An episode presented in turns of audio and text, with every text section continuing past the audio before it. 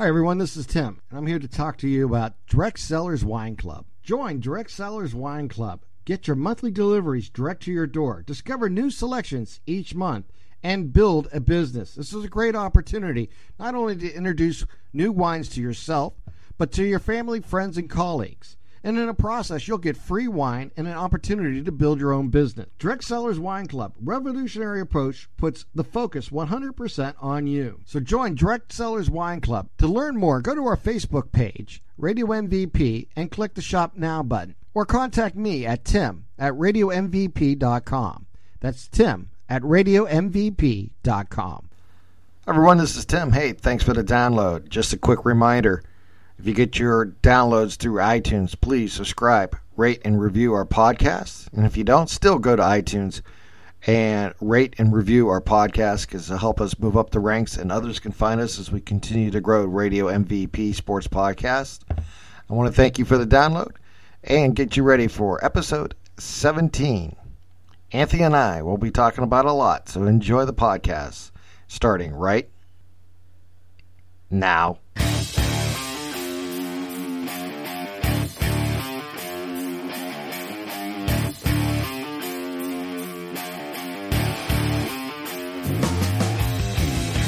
Hi, everyone. This is Tim along with Anthony, and this is episode seventeen of Radio M V P Sports Podcast tonight as we're going to talk about, of course, the N F L, what's going on there, uh, Major League Baseball with the Cleveland Indians and their amazing run that uh, ended up last week, and a new one started this week, and tonight they are out in California taking on the Angels. We'll get into that here. We're about uh, maybe an hour and a half before first pitch there, so we got some time.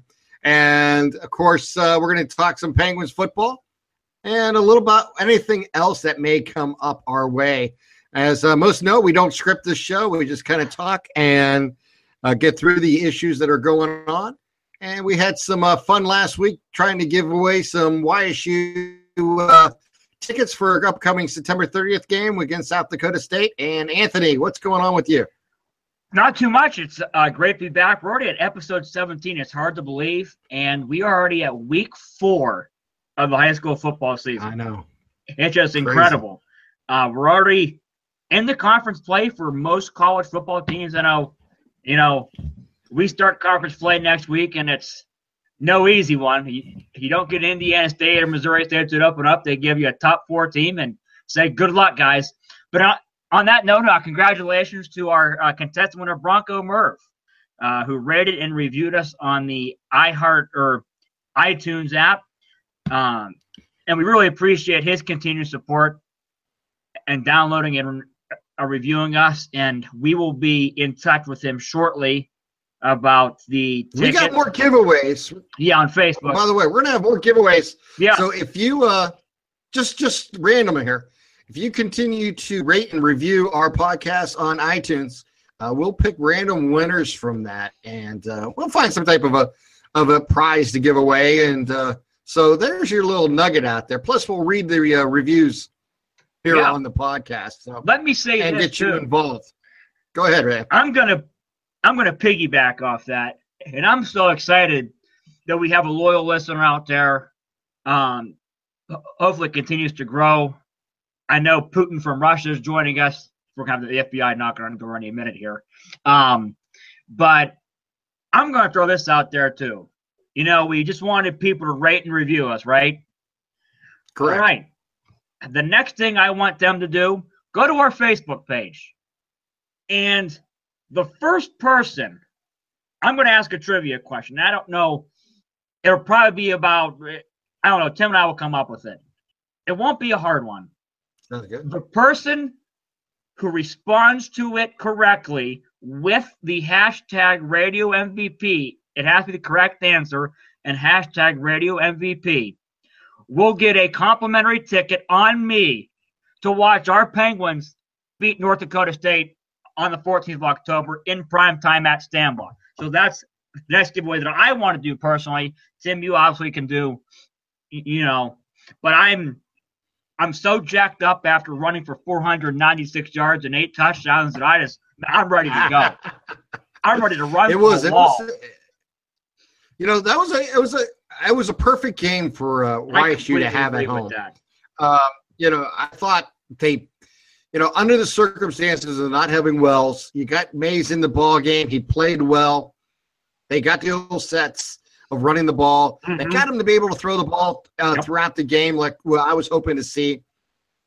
As we talked about, and I thought it absolutely had to happen just to give him some yep. experience on the field, is get Davis in the ball game.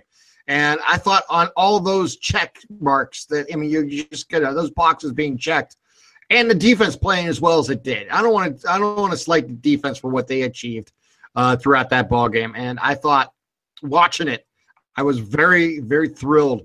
Well, you know, I, I knew the more talented team was Y S U coming in, and I expected a blowout like what happened. But I, I love when I see a team succeed to the level of expectation. And I really thought Y S U uh, last Saturday did that. You know, it, there are probably two or three of these games each year for teams up and down the country uh, that have national championship expectations. And it's not – and it's safe to say that this year at Youngstown State, there are national championship expectations. You talk to the players, the coaches, like I have, and, and they expect to be back in Frisco. That's the goal. Um, and if you look at this past weekend, I think it showed it perfectly that there were some, I don't want to call them trap games. I think that's overused. Um, but games against teams that it's tough to get up for. You know, the Central Connecticut States for Y S U leading into a bye week, leading into a top five showdown that will have national implications, conference and championship-wise. Um, Auburn had one against Mercer, uh, o- Ohio State against Army, Oklahoma against Tulane, Alabama against Colorado State, and, and, and the list goes on. And it, it and you can see Auburn looked terrible. Notre Dame struggled with Boston College for the first thirty-eight, forty minutes or so. Ohio State was seventeen seven at halftime, twenty, you know. So it, it is nice to see a team with all that looming come out, take care of business, and look crisp. I thought Y S U really looked crisp from the defensive side of the ball that, again, continues each week to improve. Now, granted, you're playing Central Connecticut State, but they did what they had to do. They came out, you know, outside the first drive. They dominated up front, and you ended any hope of them having any belief they could compete. There weren't many penalties on Y S U. You know, in those games, you can get these stupid false starts, delay of games, you know, the offsides. And I don't think, and I could be wrong, I don't think Y S U had a false start or offsides. And that shows a lot about concentration, and it shows a lot about Y S U's depth. Bo has spoke about that highly this year, that he believes this is our deepest team, and it showed. seventy guys dressed for the game on Saturday. Everyone played. And I don't want to get into names who played and who played a lot, because at this point it doesn't matter. Everyone played and everyone contributed. And I'll show out this fact, too, that I don't think is getting a lot of run. Past couple years, Y S U's kickoff return team has been terrible, and their kick coverage team has been subpar. It's not been very good. Last week, it was tremendous. And you didn't have one guy flying to the football. You had two or three guys flying to the football every single kickoff. And in a fifty-point game, it's tough to get, oh, I got to run down and cover these guys. Are not going to, you know. And it shows a lot about these guys and the competition that Bo has instilled. And it was nice to see, finally, at one point, Bo smiled. Bo Pelini smiled during a game. It was just, I, yeah, it, it, was it does awesome. happen. It doesn't happen often, but it does happen. It was awesome to see the crowd. I thought the crowd was tremendous for a a, a two o'clock game against Central Connecticut State. You know you're going to wipe the field with them, but it was nice to see that the community showed out, came out two thousand more people than the Robert Morris game. Now the weather helped, but still, they were into it. They were loud. And I want to give a shout out to the players after they were done singing the fight song. Every single one of them ran over and sh- and shook hands w- with the fans that stayed after the game. And that, and I know it doesn't mean much, But it goes a it long shows appreciation. way. Appreciation and building, you know, camaraderie. Because there are going to be points this year. And there are going to be points this year where, and I, I know, Tim, you can speak of it from a media standpoint, from covering it in the nineties, that there were some games the fans took the opponents out of it. And they scared oh, living daylights out of you it. Know, so why sh- Youngstown State football fans are pretty loyal. Mm-hmm. Yeah, they're no different than any other brand of football fan, meaning the more success you have, the more you see of them. But mm-hmm. that's, that goes with all, all sports and all scenarios.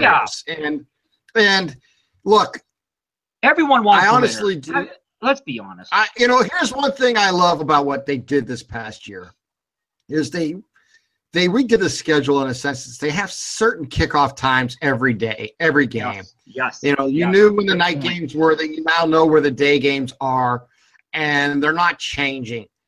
They're not going to be a six o'clock kickoff one night, yep. a seven o'clock kickoff another yep. day, a four o'clock kickoff, a one o'clock kickoff. It's all it's all symmetry yep. now. And that, I think, helps all fans figure out when the game is and what they want to do. And I, and I honestly do believe that part of the marketing of the football program got a little out of whack in the last seven to ten years. Well, yeah, the four o'clock kicks were really just juggled around. Well, and I get it. I get it. You go back twelve, fifteen years ago when, when Tress was down at Ohio State. I mean, Tressel's falling was huge, yeah. and, and it was a big impact on it, and they were trying to work around it. I get it.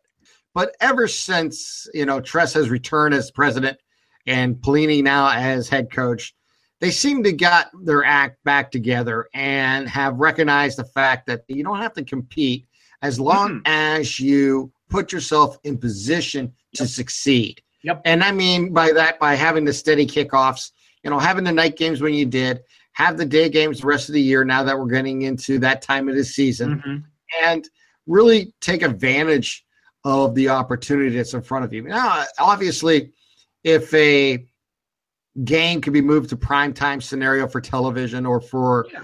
uh, you know, E S P N or a, a Fox Sports or whatever the case may be where, you know, they're going to feature a one double A school game, fine. I have no problem with that. You do what you have to do. But for the most part, that's you don't have to go out of your way to do that. And right. and I honestly, I, I think, you know, they're going to find their their fans. You know, let the bottom line is F C S games are all over the set, all over the town now, uh, seven days a week, basically, yep. and in prime time. And you're not going to compete against that. You're not going to compete on a national level against a, a regional football program. And that's what Youngstown is. Now, I do believe, though, you can put your best foot forward and give your fans an opportunity to see your, your team and know what it's coming about and not have to make big choices.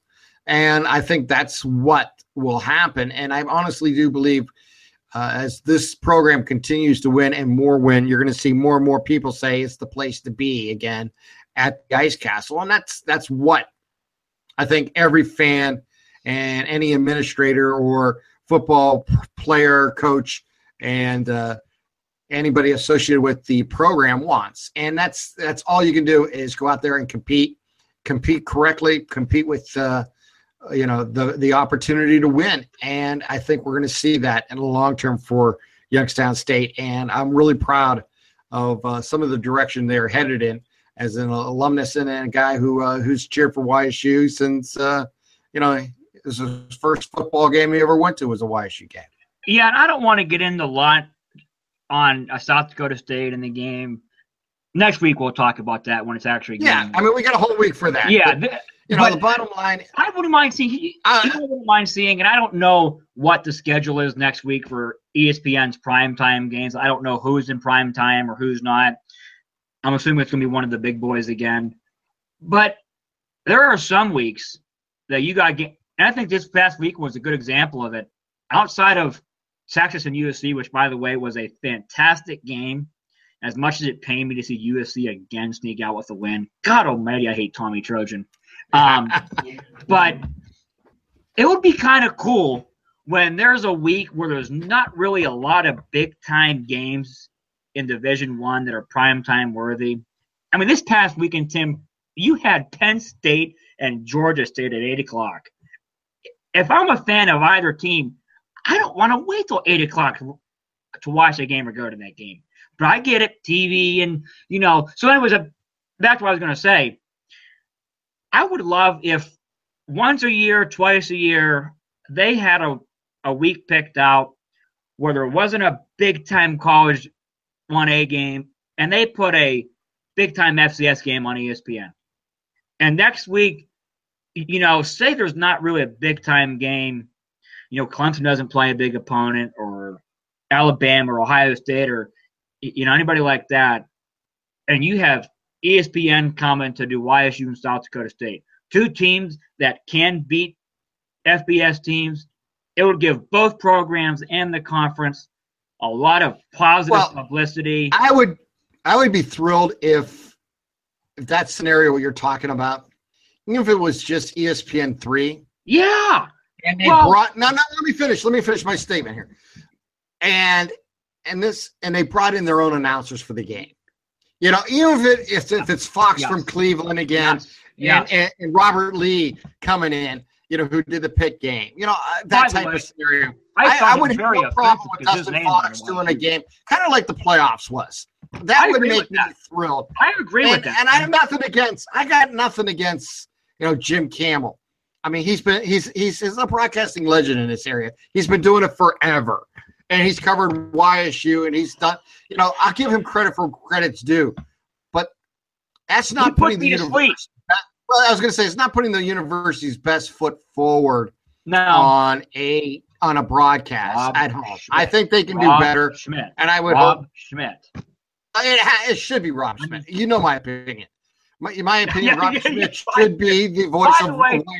Bob Hannon did a good job. I've, I've, said it, anyway. I've said it for years. I've said it for years, and I say it. I'll say it again.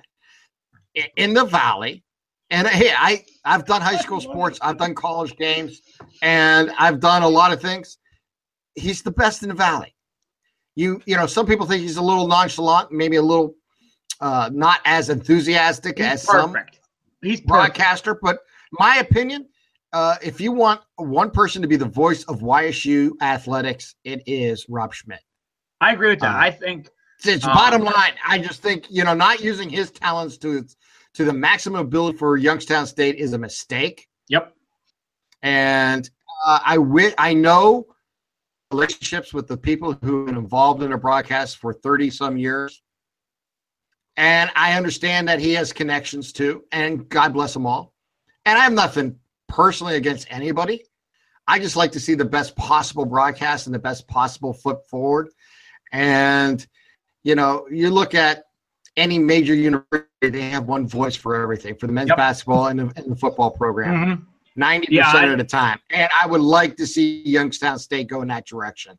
I And they have that person in Rob Schmidt. I know he has other responsibilities, and he's the head of the uh, broadcast for the for the men's basketball program and has been for a long time now.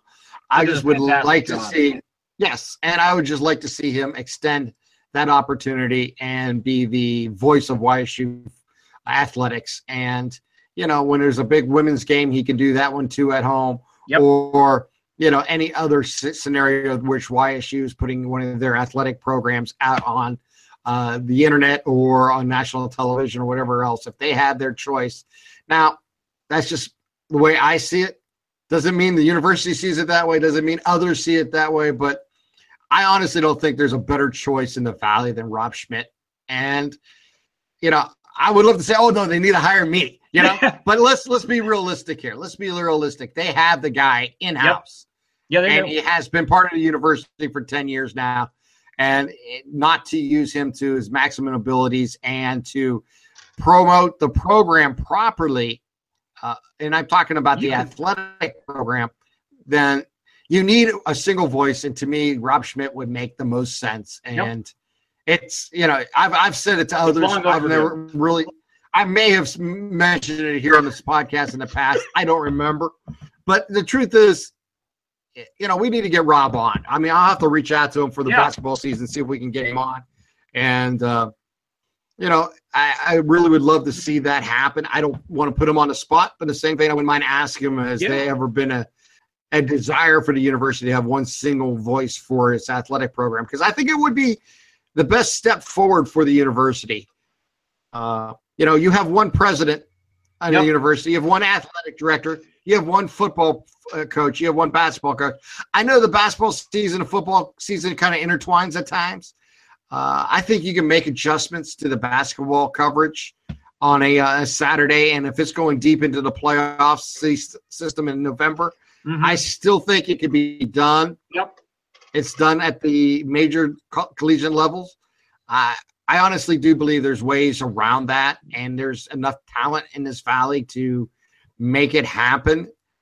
If someone needed to cover the men's basketball program and he was not available because he covered a a playoff game in November. Yep. And I just, my, my humble opinion is it can be done, and it needs, it would be just best for the university. Uh, you have one voice as, you know, be nothing better to, to introduce someone as the voice of Y S U athletics. Yep. Rob Schmidt, you know what I mean? Yep. Or, you know, and, and that's just the bottom line. Instead of saying the voice of Y S U football, the voice of yep. men's basketball, the voice of women's, of, basketball, uh, yeah. women's basketball. I mean, I understand why they have different ones for the basketball season, because they have different schedules mm-hmm. and they don't play doubleheaders like they did years ago, which is fine. I totally get that. There's no problem with that. And uh, maybe a few games, you know, you, you, you switch it up and give the uh, an opportunity to cover some of the mad person. So we'll wait and see. Maybe maybe changes will come about here in the next year or two. Who knows? Uh, I have no inside information. I can only tell you as a fan and as an observer of the university uh, athletic department. I've been a proponent of uh, Schmidt being the, the voice of Y S U for many years, and I'll continue to be that proponent of that one voice for Y S U athletics. Yeah, and you probably have a better founded opinion uh, than me. Obviously, I go to all the home games and uh, most of the playoff or all the home playoff games too. Uh, try to get to a road game a year, and honestly, if we make the championship game, I'll be there again in Frisco. Um, so I like Bob Hannon. I think he does a good job. Uh, but I tell you what, when I was at school and on those February nights when you got nothing to do, and it's below zero in South Bend, Indiana, and you don't want to go out, and Y S U basketball is, let's be honest, it's not really exciting. Yeah. You could turn the game on, and I've done this, and Rob Schmidt's call would be so exciting, you thought Y S U is competing for first in the conference. It it it is that good. Every announcer has a signature call. His is bang, bang. And you know when you hear bang, bang, it's It's good for our Penguins. So, um, listen, I think Rob Schmidt does a tremendous job. Uh, he he's done a good job in the football broadcast filling in for Bob. Um, it doesn't matter to me who announces, at, at, as long as we keep racking up the wins. And if, look, I mean, a so, fan of the I, game cares about the, you, the product on the on the field and the court. The presentation of the game is a different story, and, and that's fine. You know, and I think Y S U's presentation will get better, like said, as with the uh, construction of the new uh, media center press box next year. I think it'll really take yeah, off. I think they're doing I, a really thought, good job right now. Hopefully that gets built. Uh, yeah. I thought it was going to get started last year, but I thought it was too. But you know, it, they, and it, still they the have planning. A timeline for everything, so. Yeah, I mean, like I said, I, I'm not updated on that, so and also, hopefully it will be made soon. And I think it will make a big difference in uh, and they could have wanted to start the presentation it last year too. And the, what's that? And they could have wanted to start it last year too, but uh, I mean, I know the playoffs you, may have changed the story, you know. Yeah, and and I know you shouldn't think, well, you know, we're probably not going to go deep, but then again, you and I cover the football program and talk about it daily, and in September or even October, when we were beating Indiana State on a kickoff return, I don't think anybody was thinking, man, in two months in late December, we're going to be hosting a, a quarterfinal game on national T V. I don't think anybody thought that. So, it, no, I you know, agree with you. They, it changed, was a, you know, playoffs could have changed the, uh, the timeline and, you know, the weather, and, you know, they didn't want to get started on it, but when it gets built, I think will be absolutely tremendous. And I think Y S U's done a really good job of integrating their uh, broadcast interns and students. Uh, they do a really good job. I mean, c- compared to some programs out there that I've seen, Y S U does a really good job. And that's a credit to everybody in the uh, communications department and the athletic department. Um, but, yeah, just a side note, because I really didn't want to get into South Dakota State tonight. I'm. It's only September nineteenth. We got eleven days, and I'm already anxious for the game. I don't need to get a run through a wall. My mom doesn't want me to run through this penguin right here in the wall. Yeah, so. You know, it should be. Hey, look, I mean, look, I'm I'm excited about the Penguin season. I think I'm the, excited uh, the about two games, as a football team. Exactly. And this is a huge game coming up, so yep. It should be a lot of fun to see exactly how it all uh, speaking works of, out. Uh, speaking of huge games, uh, the Indians have had a lot of really big games in September when you really don't picture September as being, you know, to the casual baseball fan, September is just, well, okay, it's that one-month gap to the playoffs. But I thought it was really classy, and I kind of expected it. Just the standing ovation. If you just turned on the standing ovation after the game last week when they lost to Kansas City, they didn't know the final score. Sports on Ohio didn't show a score on the bottom ticker. You would have thought Dean had just won the World Series. It was absolutely incredible to see the amount of love and support on a weekday night for a regular season baseball game. That was pretty cool. It was pretty cool what Tito just said, and this team deserved to finally clinch at home after, you know, everything they've been through injury-wise and suspension-wise with Del Monte and guys being down and double-A guys coming up and the pressure of the win streak and last year never clinching at home. It's pretty cool to see him clinch at home, even if it was a kind of delayed celebration. But it's still well, you know, that's baseball. Following the locker room. That's baseball. Um, yep. You know, any you can clinch anywhere. You can clinch on the road. You can clinch in your bedroom, in a sense, like what, what happened for the Indians. You know, you know, seven hours after you got done playing a, a baseball yeah. game. But that's just the way it works. It's no big deal. I'm I'm glad they were able to celebrate at home and with the fans. I am too. And I think they went out about it trying to win that game, and yep. where they can then celebrate it the correct way. Uh, and that's what's unique about baseball. Baseball's so unique than any other sport. And uh, I'll tip my uh, my cap to uh, to uh, road tripping a podcast with uh, R J and, and Channing. If you listen to, if you love basketball, I've, I mentioned them before. And you know, uh, on to talk about he, he goes, I'm jealous of baseball. He was telling he actually had uh, Mike Trout on his podcast a couple weeks back. And he was saying, you know, he was kind of jealous of baseball because they get to celebrate with champagne yep. in the locker room each step along the way. You know, you win yep. your division, it's champagne. If it's win the wild card, yep. You win, yeah. No, what you know, you win in the playoffs series, yep. Each step of the way, right? And he goes, in basketball, we only do that if we win the championship. Now we have a water fight, he said, when we won the division, and we had a water fight when we moved on and stuff like that. But we saved the.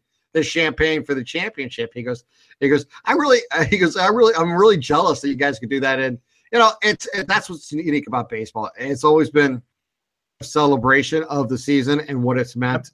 And uh, I thought the Indians did it well. And look, that twenty-two game winning streak, uh, will we ever see that again? I, you know, no. Baseball's so strange. I never say never. I real realistically believe it can happen again. But you know what? It is a strange, strange game. And but I'm the one that you said think you've seen it all. You yeah. know what? Like I said, when you, when you think you've seen it all, something new shows up. And that's something the, different. And that's the, the way magic baseball, of baseball is. Yeah, that's the magic of baseball. It is the magic. And you know what? I think this weekend might have been, and he can uh, correct me if I'm wrong. He probably doesn't know I exist. But Tom Hamilton might have rooted for the Blue Jays for the first time in his life.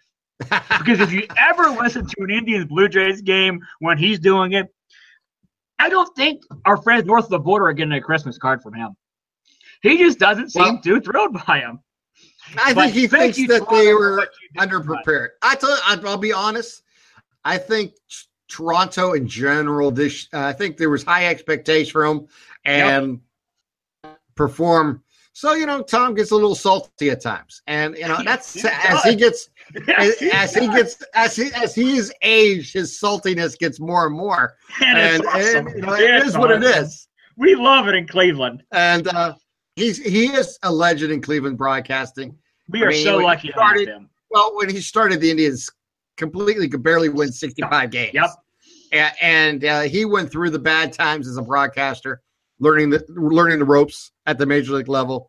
And, uh, you know, he brought excitement to the microphone again. Um, he brings me in the mood or, or the mode of uh, other broadcasters yep. who did the Indians prior that you probably don't know of Joe or Tate, never had a chance.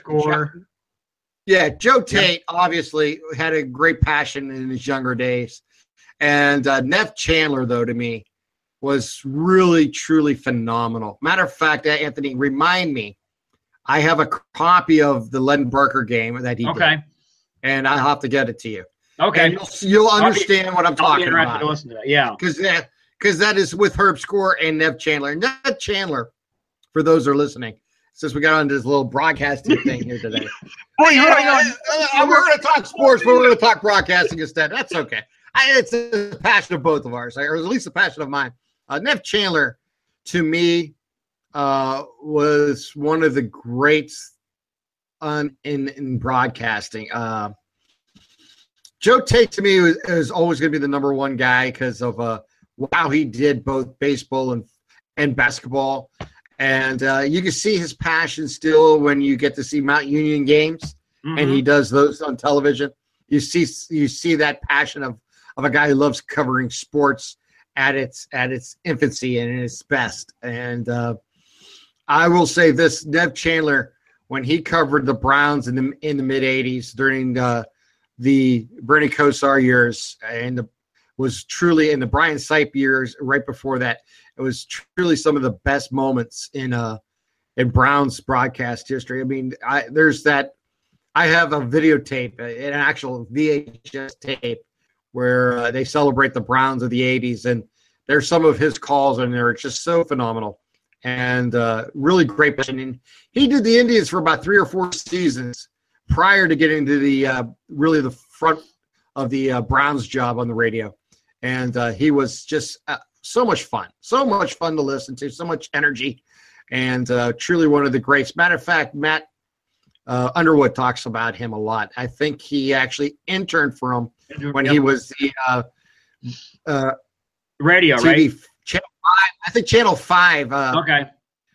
uh, sports director at the time. And I could be wrong, but I think he did. Um, I'd have to look that up, but I believe there's a connection there.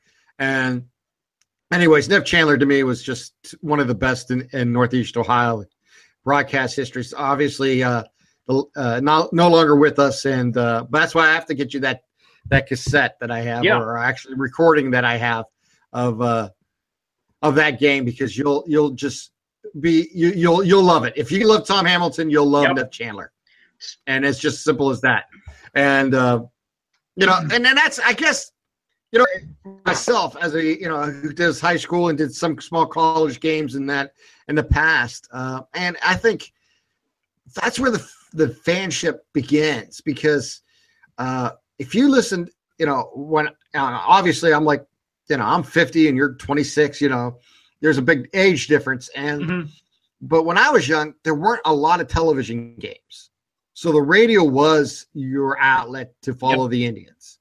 So, you know, the voice of the Indians, if it was Nev Chandler or Joe Tate or or Herb Score and, uh, you know, all the way up to uh, Tom Hamilton, those were important people because they every day told you what was going on about the game that you loved and the team that you loved. And same on a Sunday afternoon, if you were working, you couldn't have a T V on, you know, in, in, in the hallway somewhere, you know, you had a, you had the, you had a radio, a stereo on, and you were listening to the game because you were working twelve to five at some job, you know, on a mm-hmm. Sunday afternoon. And, that, and that's just how it was done. And same with uh, Ohio State, you know, on the radio. So I think that's where the passion begins. And I know, you know, broadcasting has changed where it's now on television twenty-four seven and all games are televised. Even all Y S U games are televised yep. now. And, you know, or at least you're going to say uh, on the internet, you know, on E S P N three and yep. stuff like that. So, the, you know, maybe the radio broadcast has lost its luster. Uh, it's still the greatest type of broadcasting because those who do it correctly describe the action yep. of what's going on versus just letting the, the pictures tell the story. And mm-hmm. that's the key. You know, information is important. And the, the broadcasters that I have always loved to listen to uh, gave great information. And Tom Hamilton gives great information. Yep. And, uh, you know, Lanny Fratieri back in the day for the, the Pirates, Pirates gave yep. great information. Others. I mean, I can name a lot of broadcasters just doing a great job over the years. And there are a few who don't understand that. And today, especially in radio, the biggest problem we have, and even Joe Tate mentioned this many times in interviews, is you have people who do television on radio, and no one can see the picture. No one knows what's going mm-hmm. on unless you don't tell them. If you don't say it's second down and five, ball at the forty-six-yard line, the ball's at, and they don't know the down and the distance. And if it's five twenty-five left in the second quarter, they don't know that neither unless you tell them. These are the small things. Well, it's it's true though, Anthony. And I mean, it's basic broadcasting skills, but a lot of today's broadcasters don't have that skill because they do an excellent broadcast yep. of television on radio. Mm-hmm. And you can't do that. Even Mike and Mike's show, which started out as a radio show, yep. has migrated to television. television. It's become a yep. television show on radio yes, it has. now, which is fine, which is fine. That's what, you know, that it's brought in great ratings. It's done a great job. It made stars out of both of them. And then not that they weren't big before, but they're huge now because of television and a simulcast. And they still have uh, radio influences, but they're, it's more of a television show on radio now than it is, ever was a radio show. When it became When they first, it was definitely a radio show simulcast on television. Mm-hmm. Now it's the, it has transformed into a television yep. show on radio, which is fine because they can do it because they're talking about the games. And you have two terrific guys, one, you know, who played yep. the game and is, is passionate about sports, and the other who is a true professional broadcaster. You know, and he, I know his days yep. are numbered as he's mm-hmm. going to move on to new things. But I think in broadcasting, that's, you know, that's the key is uh, is be able to communicate with your with your listeners and try to, um, you know, make a connection. And, uh, you know, that's a little insight. Yep. About it from my vantage point and uh, in, in sports, you know, we could talk. I mean, like I said, we never script this, Anthony, as you and I both know. I hate no, scripting. No, we don't. I, no, we don't. I don't. There's no and point. I, we, and we never know where it's going to go. And that's okay. No. Because I think, no, we I don't. think it gives our listeners an inside view Of, of, of like like I said, you know, I have maybe the broadcasting background, but you're the fan. And mm-hmm. I love that because you're passionate about all your the teams that you follow. If it's the Indians, the Broncos, the Penguins, you know, whatever the case may be, you, you, you're you're passionate yep. about it. And, yes, I, and I love that passion. And I, and I and it's not that I don't have it. I just have a different type of yep. passion now over the last twenty-five years because I've been on this side of a microphone for, and I see things differently than I did when I was a fan. And not that I'm not a fan of the game today or don't care or I'm not passionate about uh, winning and losing, because I am. I just express it differently today than I did maybe twenty-five, thirty years ago. And there that's are days, the difference.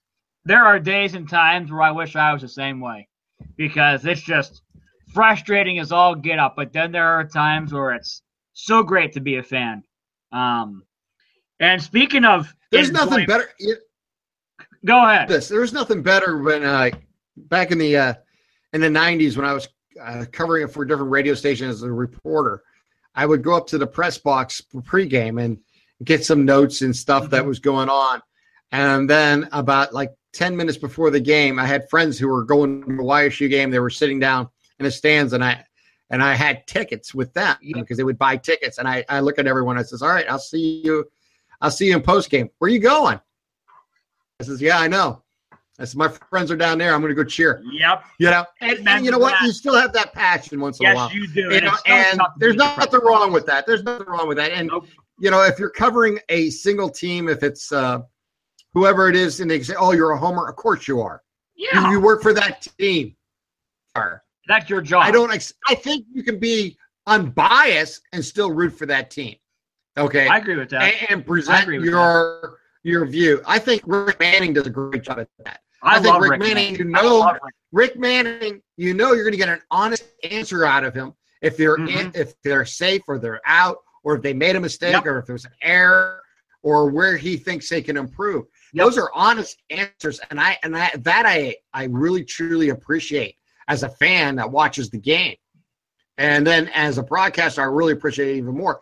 And you know, and I think that's what at a local level. I think that's what Matt brings to my broadcast on Friday yeah. nights that I haven't had in the past. And then it's not not a, a jab at anybody I worked with in the past because they were good at what they did. What Matt does is bring a true uh, uh, vision of what a player went goes through on a, each Friday night or a Saturday afternoon during a football game. And I think that's what's great about Matt Emch and what he brings to my or, or one oh four broadcast. And, you know, if you want a glimpse of that, chance to tune in on a Friday night on the mm-hmm. broadcast.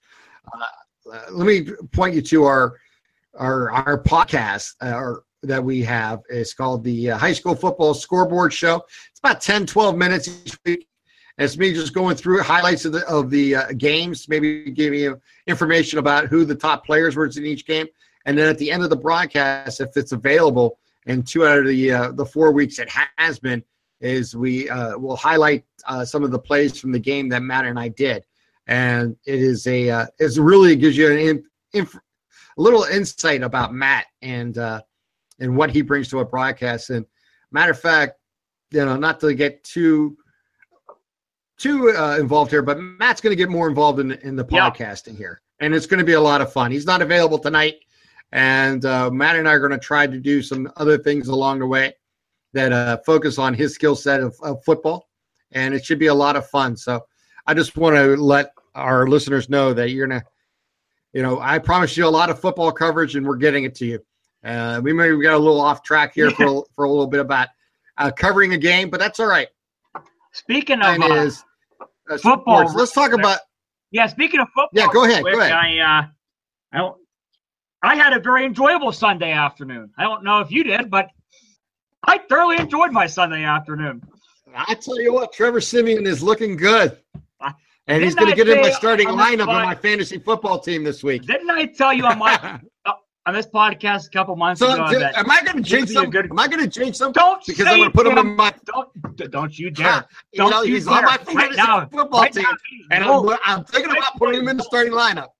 Tim, I swear to God, right now my boy is rolling. I said on this yes. podcast a couple months ago, Trevor Siemian is a really good quarterback. He is. He I agree. He has, last year. he has the talent to show, and I think his talent will last year he continue had a good tomorrow. year. He wasn't healthy outside of maybe three or four games. He didn't have C J Anderson, which is who's playing at a really high level right now.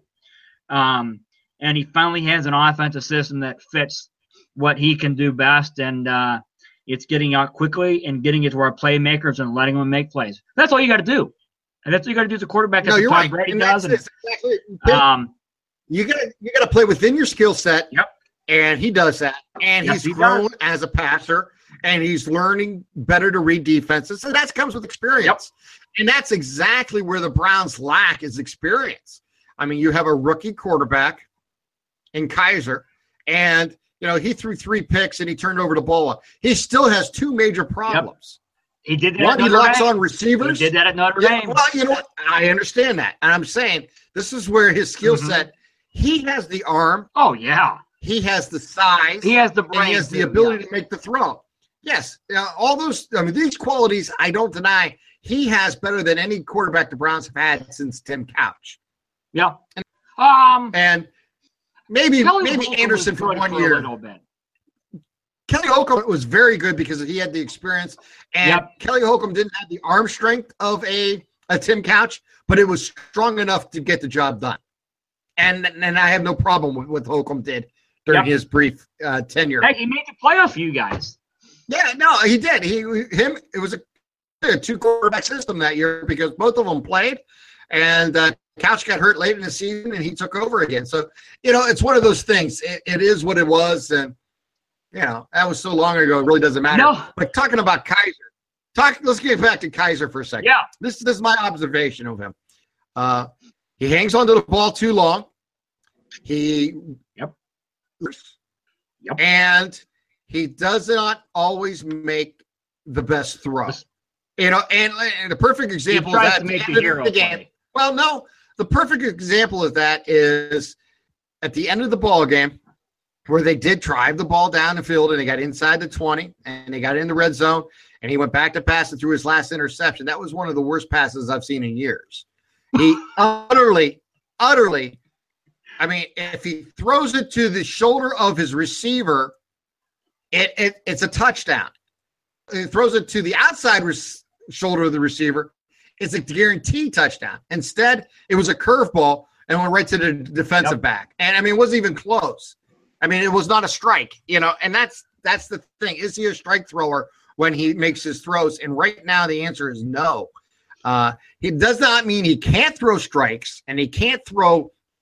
And that's what I'm talking about when I say strikes. I'm using yep. baseball. Yeah, I know. I know. And, and yeah. I know for the for those listening. Yep. But the truth of the matter is, I think he can be a quality quarterback in this league. But we're also seeing the growing pains of a rookie, and unfortunately, we're also seeing a team that does not have a quarterback that's ever won a game in the N F L right now. I think we're also, and seeing, that's the problem. Um, that's the problem I have with the Cleveland Browns. And I, and I mentioned that going into preseason. Yes, you did. You, There's somebody out there that should be playing just, right now. Well, absolutely he should be. But, I mean, take away all yep. the, the propaganda that goes with yep. that. The bottom line is, and and in the league that is designed to win or lose, meaning win now. Games are going to be close no matter what. Most games are going to be are. close, and you're going to have an opportunity to win. Games are made by maybe a handful of plays offensively and defensively each week.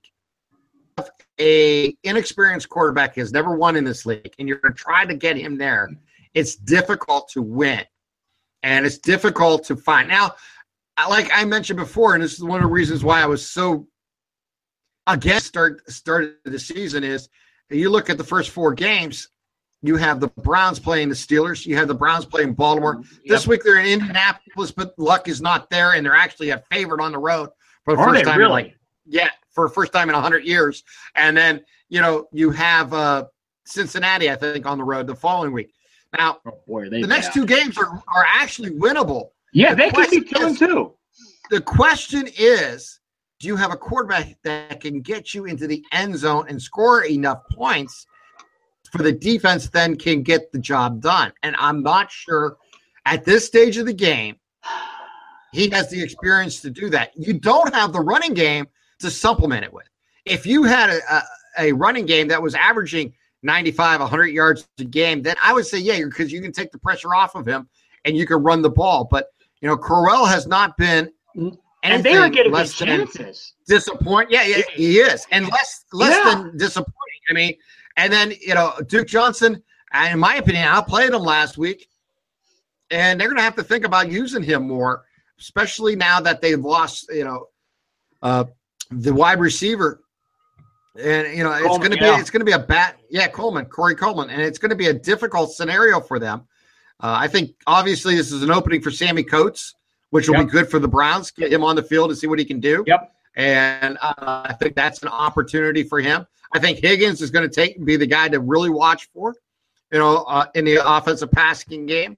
But uh, really, I think for the Browns is if they can find any remnants of a running game. Take some yeah, pressure off this quarterback. Take pressure off this quarterback. Ball, you can't win. Make him make less throws. If he can make yep. only twenty-five to thirty throws a game, I think they have a chance. If yep. he's making over thirty throws a game, You're I don't gone. think the Browns have a chance. And here's the thing you got to keep in mind. And in the N F L, we count, you know, I always say you count your losses, not your wins, because you can't make up losses. Yes. In any sports, you know, yes, I've always, I've been a big proponent say, about, yes, I've been a big proponent years. about you count your losses. Yeah, yeah. Browns, and I don't do that. Hey, hey, look, look, look at this. Look at it this way. In the last nineteen games, the Browns are one and eighteen. Oh, that tells you everything. And that's under a new coach.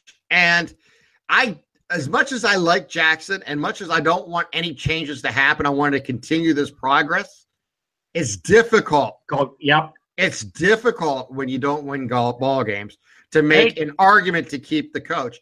I'm not suggesting to change him, but I know how the N F L works. And I just, know how owners believe that certain things should have happened that didn't. And you're always going to have opportunities to win ball games, and you have to take advantage of those opportunities. And this week in Indianapolis is a grand opportunity for the Browns to get on the scoreboard yep. with a win and keep their losses at two and not climb. And that's going to be the yep. most important thing I want to see the Browns do this weekend. If John Fox can get canned after winning a division every year and going to the Super Bowl once and losing in the division round twice or three times, then yeah, it's it's a win now for me, league. Um, I just think the Browns have got to stick to the running game, and it, and I don't know their offensive system. I don't watch them enough to know, but it seems to me whenever they get down and they can just feel the turn of momentum swinging to the opponent, they start throwing it. And that's the Browns don't have the receivers to do that. They don't have the quarterback to do that, and you've got to stick with the run game. As much as it's not working, I'll say this. You've got to show your opponent you can't play from behind. No, you can't. Well, you can't. You can't play from behind. You know, you go back to the Steelers game, they were down seven nothing because of the block punt right away. Yep. They were able to tie that game up, and it changed yep. the atmosphere of the yes, game it did. the rest of the way. Yes, it did. And you know, Pittsburgh took advantage and got the big penalty on the on the on the uh, on the bomb mm-hmm. type scenario, and that's just good football because yep. in the N F L, if you don't throw deep four or five times a game, you're a mm-hmm. fool. Yep. Or if your players are inbound and they're running deep and they get behind the defense, that they're going to put a hand on you and you're going to pick up thirty-five, forty yards on that play, even when it's incomplete because of the way the rules state and the way the flags fly for interference. Yep. You got to take advantage of that. If you know, you have to be exploitive as an offense. And yep. the best way to be exploited in the N F L is to throw deep. And your most successful teams will throw deep a minimum of five, five times. And the really good teams, you'll do it almost every possession because yep. they know because of the way the rules are stated in the N F L against defenses, uh, they'll pick up those yards. Yep. You're going to pick up the sh- the short interference plays where the guy gets there too soon. Yeah, you want the guy who knocks down the hand, puts the hand on his shoulder or the back of a player. The, the phantom call that happens also often on deep throws. Yeah, and that really should never happen, but they do oh, in the yeah. N F L. And you have to be exploitive and take advantage of that to get field position. And that's one thing the Browns could not do last year because they didn't have the quarterback to go deep with. Can't be playing on half a field. You have to take you have to take advantage and exploit defenses and their weaknesses. And every team's weakness is the flat penalty flag on pass interference.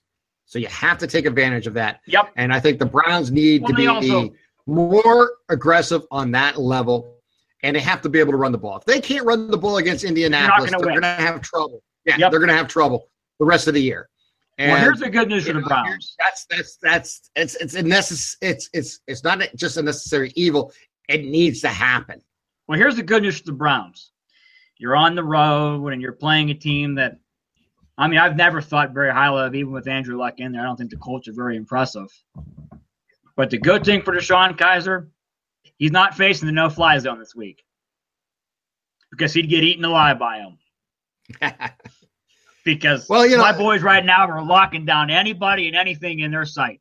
But, yeah, it's we don't have a run game at any level of football, and you and I have seen it this year in the high school games we've done. We've seen it in the college games we watch, and we see it in the pros. If you can't run the ball, you're going to have a very tough time winning. You may sneak out a win here or there, but winning consistently, you won't do it. You you cannot and will not do it if you cannot run the football. Denver mm-hmm. saw it last year. Y S U have seen it. Notre Dame saw it last year. If you can't run the ball, keep the ball away from the opponent, get first downs, and set up second and third and short, you're not going to win any level of football, period. No, you're not. You have no, to run the ball. And, and, look, this is this is the litmus game for the Browns. It's going to yeah. tell – The, the, I hate to say it. it it's is gut gonna, check time. It's going to be. It is gut check time yep. because, you know, you want to. If you have any desires to win more than one game this year, and I mean honestly, I mean, the, uh, I agree with the that. Browns, the Browns need to be able to prove to the league that they can win more than one game. Yep. And how do you do that? Is You beat teams that you are capable of winning against. Uh, the Steelers game was actually a winnable game, a winnable opportunity, but you had a rookie quarterback, and it was just yep. I, chances were so slim. I mean, it was like one in one hundred, in my opinion, that you yeah. win a game like that. And and they, they played well, and they had opportunities, and they showed some some spunk. Uh, but I think, and now now you had a week of, and a team able to dissect a young quarterback and how to defend him, and you've seen Baltimore do that this week. Now it's up to Coach Jackson and his coaching staff to come up with a plan to counteract that and to make his quarterback as successful as possible. Migraine or no migraine, you can't throw three interceptions and turn over the ball and fumble.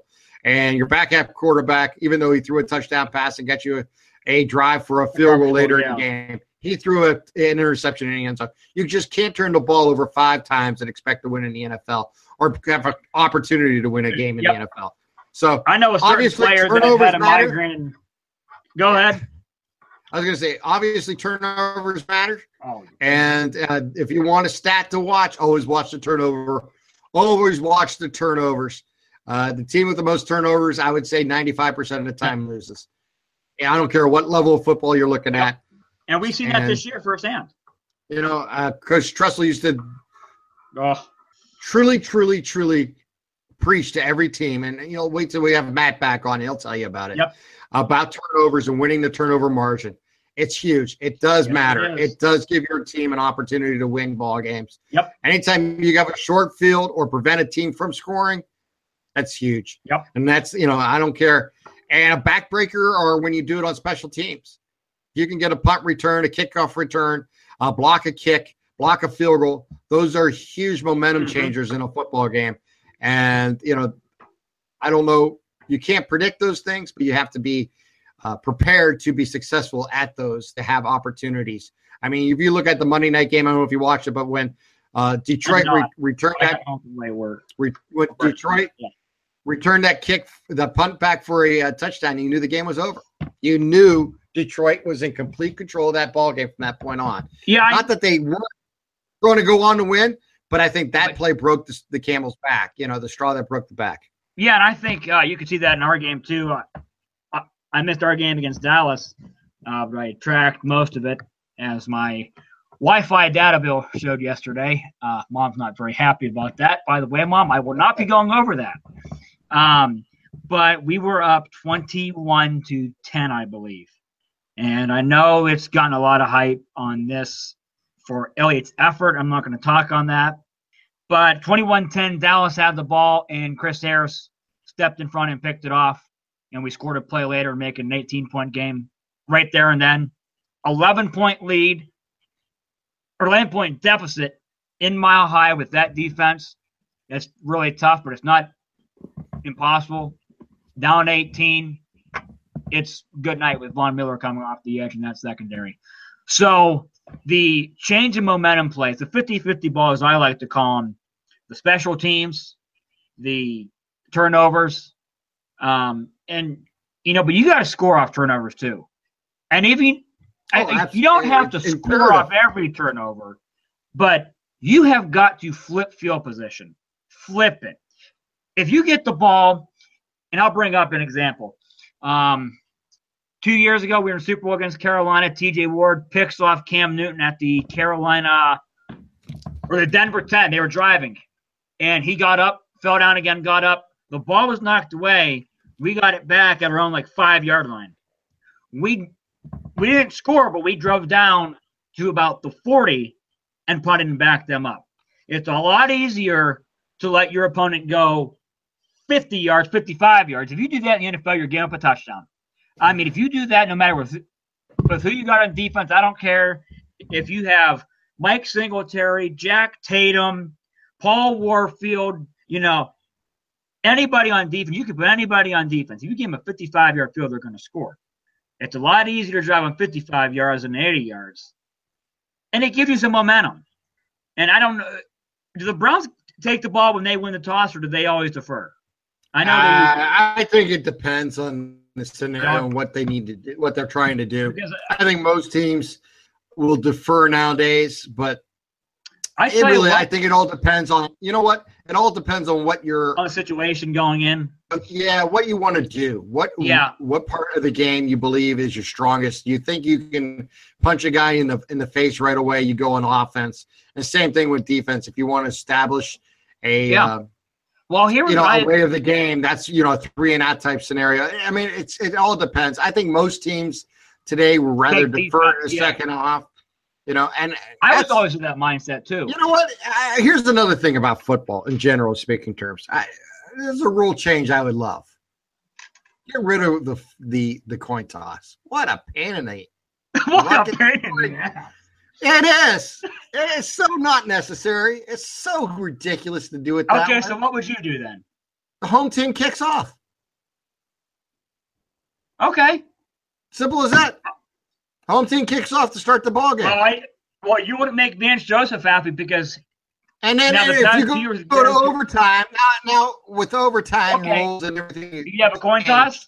Uh, you would probably have to have a coin toss, but even there, I would even see it wouldn't bother me one bit. You know, I mean, if you're going to use it, then you can use it there. I've always been, you know, it's kind of like a hockey thing. Home yep. team gets uh, ice advantage, ice, yep. you know, faced off and stuff like that. I have, I have no problem with that coming to football.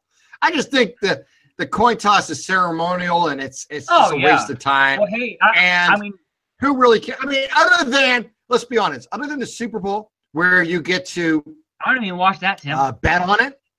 Oh, uh, you know, unless you're going to yeah. bet on that. I mean, let's face it, all all the all the prop bets, their tails. You know, your best opportunity to win a prop bet. You got a fifty fifty shot, yeah, you know, and it doesn't change, you know, and, you know, or will it be heads or tails, that type of thing? Well, I, I have the, I understand it, but in general terms, I could, I, if it'll never happen, it'll never, ever, ever happen. But in my opinion, just get rid of it. It is, you know, if we're going to get rid of other things in sports, we can do away with the coin toss. And, uh, I mean, it's just not necessary. I mean, for goodness sake, because in high school basketball and college basketball, we don't even have a, uh, you know, a, a tip-up oh, anymore. Don't even get me started on that garbage. Don't even get me started on the rule changes that have been made in college basketball that are pointless. But the rule changes that need to be made, we could have a whole episode on that come You know why? You know, you know why they don't do that no more? Because the officials can't throw the ball up straight. Oh, yeah. And you know, that's ridiculous. It's the truth. I, I know it's truth. Ridiculous, Tim. I agree. I'm just I'm stating the obvious. I'm just stating the obvious. Hey, uh, it's, it's, I don't want to get off make the talk, quick, but I just got at a least couple at least texts. The N B A they still have them. I don't want to get off topic, but I am going to. I just got a couple of texts right now on the air. We have two new listeners joining us tonight. All right. That have, that have uh, one said that uh, she has gone back and listened to some old episodes uh, to agree for tonight. Thank you very much. Uh, we appreciate that. And another one has said that uh, she's going to start listening from now on. So, all right. Now, I have one request for both of them. Yes. Go to iTunes, subscribe, rate, and review our podcast. As and I've said this before. Win. Here's the thing. And you can win tickets to the Ohio State game. We need you and there. More, and, more, and more importantly for us, besides the Y S U game, is we're both proponents for it. But the, the what it does is, as more people rate and review our podcast, the more mm-hmm. people will be easier to find it yep. on iTunes. That's how it works on iTunes. Yep. The higher the ratings and the more reviews you get, the easier it is when people search, they'll find us. So hopefully it'll give us a chance to grow this podcast and get it, you know, next level as uh, we continue to grow, as we talked about last week. And I think we're going to continue to get better and more downloads as we get into this football season here, uh, not just the N F L, but high school football. That. I'm looking forward to this week's game, and we should have a lot of fun. Are you yeah, going to be available this week? I forgot to ask. I am not, but here's the good news. I am available the next two Fridays after this. All so right. while I'll miss, I will be missing Howland Hubbard. Or, yeah, unfortunately – Uh, I'll be at LeBray, and of course, I will be at Mollenkopf. I had to, I had to take that night off, Tim, because I told you in July when I got this schedule, Listen, it's nice to go to all these stadiums, and it's nice to see these different teams and some really good teams we've seen, and a lot of really good athletes that nobody in our area knows. But I can't wait, and I know I'm going to make a lot of Boardman listeners mad when I say this. I don't care if Boardman wins sixty-two to seven or if Harding wins nine to seven. I just want to hear one time, touchdown Raiders. One time. Come on, Harding. Give it to me one time. Yeah, he, he's the best in the area. By the way, I don't have any rooting interest in that game. I've been a fan of that for many years. It's, oh, yeah. no. it's, what one of the great, it's one of the great tra- Yes. It's one of the great traditions of Northeast Ohio high school football. It's one of the great traditions in Warren is the welcoming of the Raiders. Here comes yep. your Raiders into yep. the stadium. And uh, I agree. Wait. It's it's one of the – hey, I, I, I grew up in Boardman, went to school in Boardman. Seven.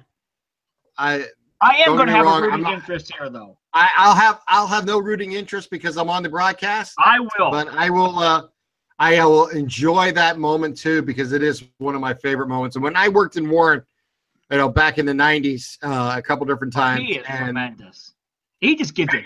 Covering covering uh, basketball and Warren Harding uh, uh, yep. football over the years was a lot of fun, and I made a lot. I made a lot of great acquaintances and friends over there, and uh, I'm I'm thrilled to have the opportunity to go back to Mollenkopf here in a, in a few weeks because uh, we uh, we got there earlier for a yes, uh, Warren Kennedy what game. Tremendous game! Oh, what a great game! Went to overtime and everything, and. Uh, Uh, that might really be was the, the first two games this year were phenomenal. The last two, unfortunately, were not as uh, competitive as we hoped. No, we saw but a lot of good get, performances. No, we've seen a lot of good individual performances. Yeah. Speaking of which, uh, uh, as advertised, Dre Rushton oh, was phenomenal. Uh, I tell you what, if you get a chance to see Liberty this year, if you get a chance to see Liberty this year, please go see him because he's only five nine, maybe one sixty-five as a quarterback.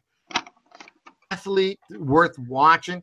Uh, he scored three touchdowns on the ground. He threw for another touchdown, and one of his touchdowns was a ninety-four-yard run. And uh, if you want to get more into that, listen to listen to our uh, high school football scoreboard show, and there's some highlights of that game there. And it really is kind of a, a Dre Rushton uh, uh, highlight show. So if you have a chance to listen to that, I, I recommend it highly because I will uh, say this really, really is uh, everything you expect. I don't have rooting. In- I want to get on. What, I, I don't have go- rooting interest. Yeah, go ahead. But um, I'm looking at the schedule, and I kind of hope Girard is nine and oh going to October twenty-seventh because a nine and oh Girard team going for history with Mister Rushton coming to house. That's going to be fun, and you and I are going to have that game with Matt. Yeah, um, it's going to be a good game. Another shout out I another shout out I want to give. I want to wait before you get on. Let yep. me uh, let me salute another player locally who's had a great last few weeks that, that we don't have on the schedule that may come onto the schedule because we may flex a few games later in the season depending on uh, matchups and opportunity. But uh, DeCasa Baptiste for uh, Mineral Ridge. Young player, man. I have not seen him live, but I've uh, read what he's done, and uh, scored five touchdowns last weekend, and uh, on uh, last Friday night, and the weekend before he did really well. So here's a kid who uh, is really uh, uh, the the lead for uh, the Rams mm-hmm. for Mineral Ridge, and I really think uh, Mineral Ridge is off to a uh, a terrific start, and yep. a uh, we'll have a uh, a really fun season this year. And I think the Rams are going to be a team to watch in uh, Trumbull County this year. So I just want to uh, throw a little bone their way and say uh, congrats on on their big wins this season and continue it on. And, and hopefully our, our pros here soon in the future. I also want to give a shout out, uh, and, and I'm going to do this because we don't get them on the schedule in our regular season, uh, hoping for the playoffs. But a shout out to the Canfield Cardinals, who are state ranked this year, not just in their region, but they're state ranked. I want to say seventh now. And a shout out to my cousin, Jack Pliny, who's the assistant offensive line coach there. Uh, Canfield steamrolling teams right now. Uh, they're bludgeoning Fiorenza, teams. Fiorenza, baby. Fiorenza is my fan. I love him. And right now, I'll tell you what, he is one of the most exciting players. Yep. Talking about exciting players in the Valley. he's one of them. And if, yeah, if you have a chance to go see Canfield, uh, watch Vinny uh, Fiorenza. I think he is unbelievable numbers. I think one week he rushed for three hundred fifty-five yards. Yes, he did. And uh, uh, last week, yeah, not a big numbers game. I no, think he held ran him back for uh, seventy-five, and yeah, they held I think him he back threw for about ninety. Yeah, I. Also, I, yeah, I but he had a touchdown. So yeah, he the did. Bottom, doesn't matter if they held him back or whatever the case may be. I still think he is one of the more exciting players to watch this uh, high school football season. And uh, is another you know, we, uh, young man that I, I hope we have the opportunity to, to watch play. Here's what we should do, and I'm not, you know, but each week outside the player of the game that we give for our game we broadcast, I think we should pick a player or a team that's not on our broadcast schedule that that impressed us the most. Oh, I, no, no problem here. Matter of fact, I think the more we uh, get into this high school football season, and because we're you know, I hate to say we're halfway through. Really good stories this year. Yeah. This is the fastest ten weeks of the season. Oh, it is. Yep. I don't care yep. who you are, where you are. You'll remember the first game, and then all of a sudden we'll be in week nine or ten. You're like, where did the season go? Yep. It happens I every agree with that. year. Yes, it does. And I don't care. You know, I've had I've covered teams that barely won two or three games this season. I've had teams that've gone undefeated that I've covered. Uh, the season just flies by. These ten weeks are the fastest ten weeks of the year, uh, and they're mo- some of the most exciting games. But yeah, to, to talk about a uh, a school and yeah. some of the players on that and what they did each week, I think absolutely. And we kind of did that here tonight, saluting yep. uh, both Mineral Ridge and Canfield, and to go along with what uh, Liberty did last weekend and the previous weeks when we talked about LeBray and, and, and of course, uh, uh, and other, you know, other schools that we've had. So it's, it's, it's been a, another year. It's been a lot of fun. It's another year. And Dan Yagli is winning again. And he just doesn't win. It's, and, and we'll get into this later on, but it's just every year it's high level winning. It's not six and four, seven, three. It's eight and two, nine and one, ten and zero. And I don't care who you're playing. It's absolutely if you incredible. Have a program, if you have a program that, like South Range does, you're going to win a lot of games. Yep. There are going to be seasons where you only win five or six or maybe even four. But the majority of them, if you look over his career, are going to be, like you said, seven, eight, nine, ten win seasons or more, uh, counting the playoffs. And that's not uncommon.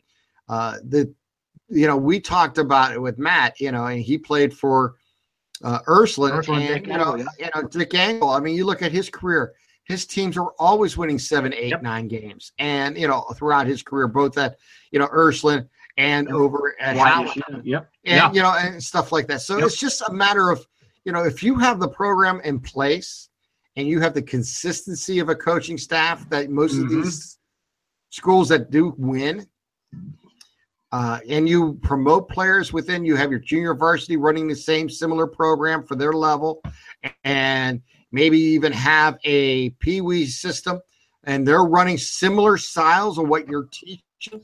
If you put a program in place in communities, and some communities do this very well, then you're going to have an oper- you're going to have a feeder system. So when they do get to the high school level and they do learn more about the game, and you get a little bit more sophisticated into the game, they're ready for it.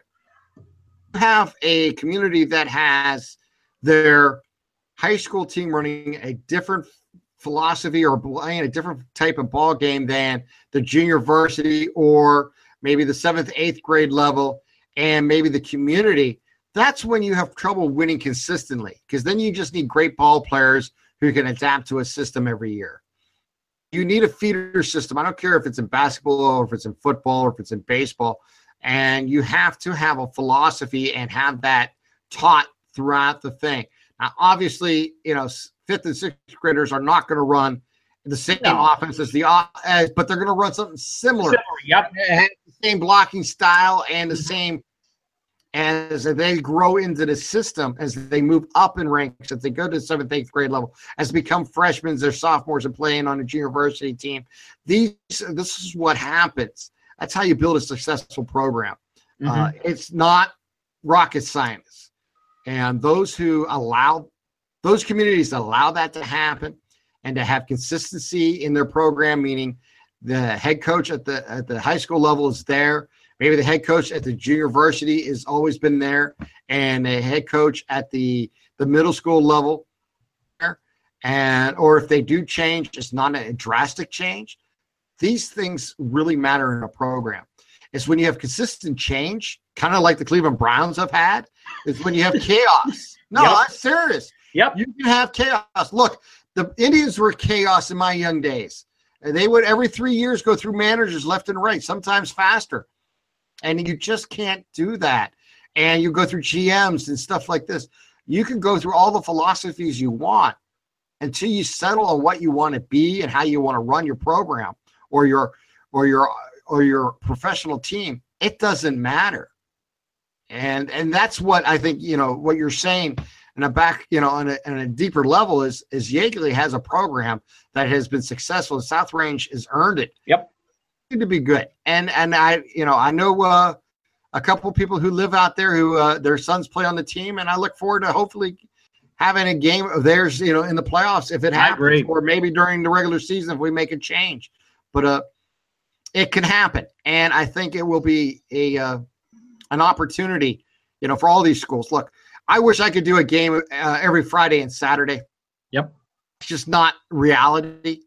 Uh, it just costs too much money to to broadcast yes, that type of games, and uh, to make that much of a commitment. Uh, years ago, it was a little easier because of situations mm-hmm. I don't even really get into here on this podcast. That's just that those days yep. are gone, and they're gone for a long, long time until schools and yep. and conferences recognizes that that coverage if they wanted it. But you know, times have changed. Yes, they have, and uh, we'll we'll see where it goes from here. And I'm, you know, that's a totally different story for a totally different podcast in the future. So we'll get into that another day.